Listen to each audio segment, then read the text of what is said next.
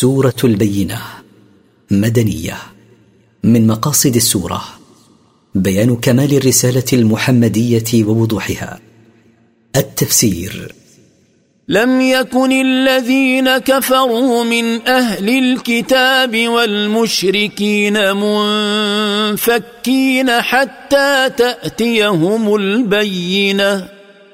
لم يكن الذين كفروا من اليهود والنصارى والمشركين مفارقين إجماعهم واتفاقهم على الكفر حتى يأتيهم برهان واضح وحجة جلية.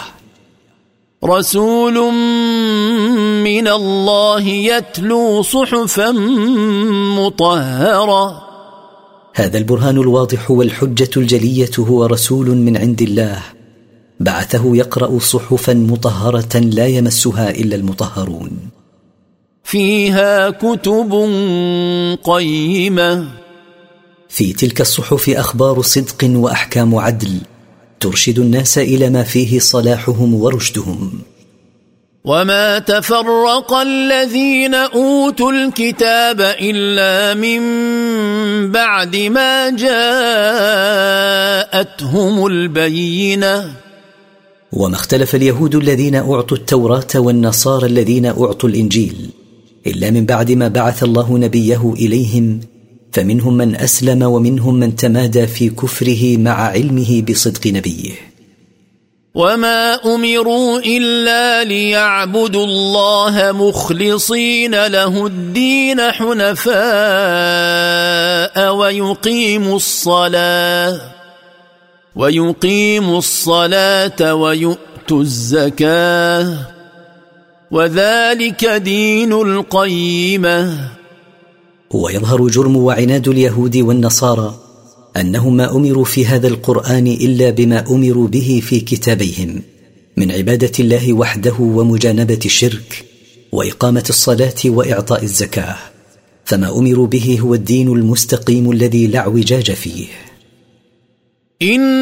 ان الذين كفروا من أهل الكتاب والمشركين في نار جهنم خالدين فيها اولئك هم شر البريه ان الذين كفروا من اليهود والنصارى ومن المشركين يدخلون يوم القيامه في جهنم ماكثين فيها ابدا أولئك هم شر الخليقة لكفرهم بالله وتكذيبهم رسوله إن الذين آمنوا وعملوا الصالحات أولئك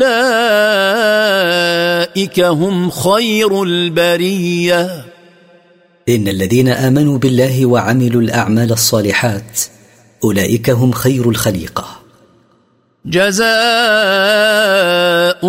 عند ربهم جنات عدن تجري من تحتها الأنهار.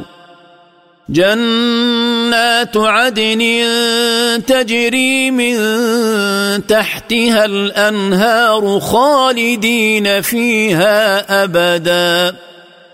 رضي الله عنهم ورضوا عنه. ذلك لمن خشي ربه. ثوابهم عند ربهم سبحانه وتعالى جنات تجري الأنهار من تحت قصورها وأشجارها ماكثين فيها أبدا.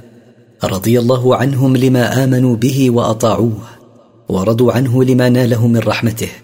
هذه الرحمة ينالها من خاف ربه فامتثل أمره واجتنب نهيه.